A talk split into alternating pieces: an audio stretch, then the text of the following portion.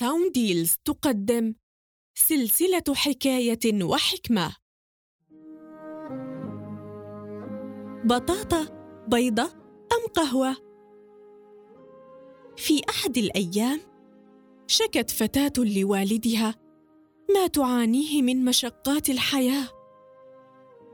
أخبرته أنها تعيش حياة تعيسة.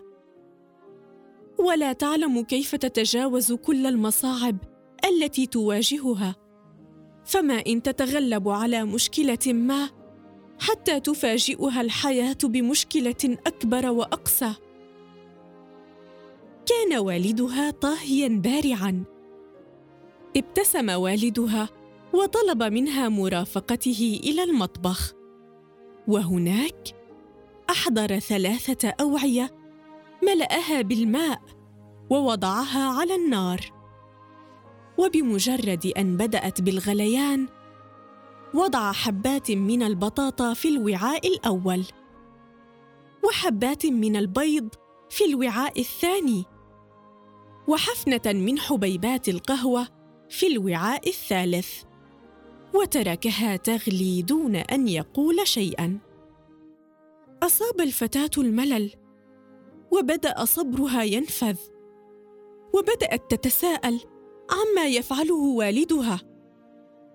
وبعد مرور عشرين دقيقة أطفأ الأب النار على الاواني الثلاثة وأخرج البطاطا والبيض والقهوة ووضع كل منها في وعاء زجاجي شفاف. التفت بعدها نحو ابنته وقال ماذا ترين؟ تعجبت الفتاة من سؤال والدها وقالت بطاطا وبيض وقهوة. قال لها والدها امعن النظر يا ابنتي؟ إلمسي حبات البطاطا. فعلت الفتاة ما قاله والدها. فلاحظت أنها أصبحت طرية. ثم طلب منها أن تكسر حبة البيض. فلاحظت أنها أصبحت قاسية.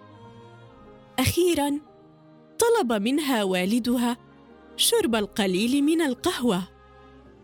ابتسمت الفتاة عندما تذوقت طعم القهوة اللذيذ. ولكن ما معنى كل هذا يا والدي؟ سألت الفتاة في عجب. هنا شرح الأب قائلا كل من البطاطا والبيض والقهوة واجه نفس الظروف.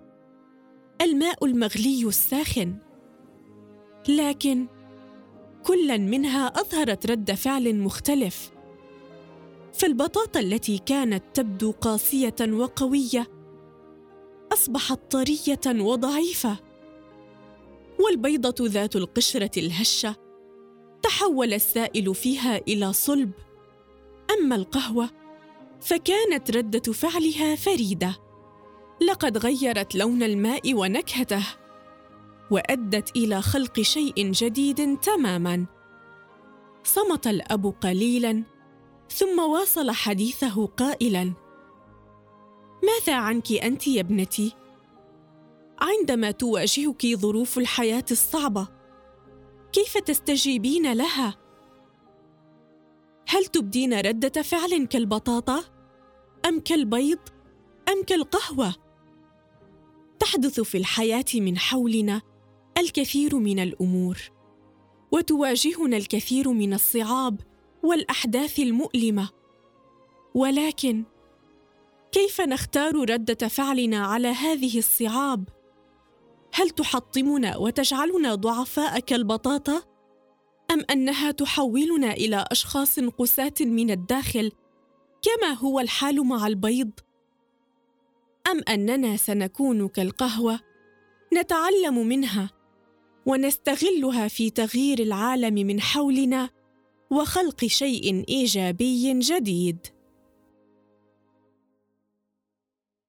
هذه المادة من إنتاج منصة ساونديلز للتعليق الصوتي والمحتوى الرقمي.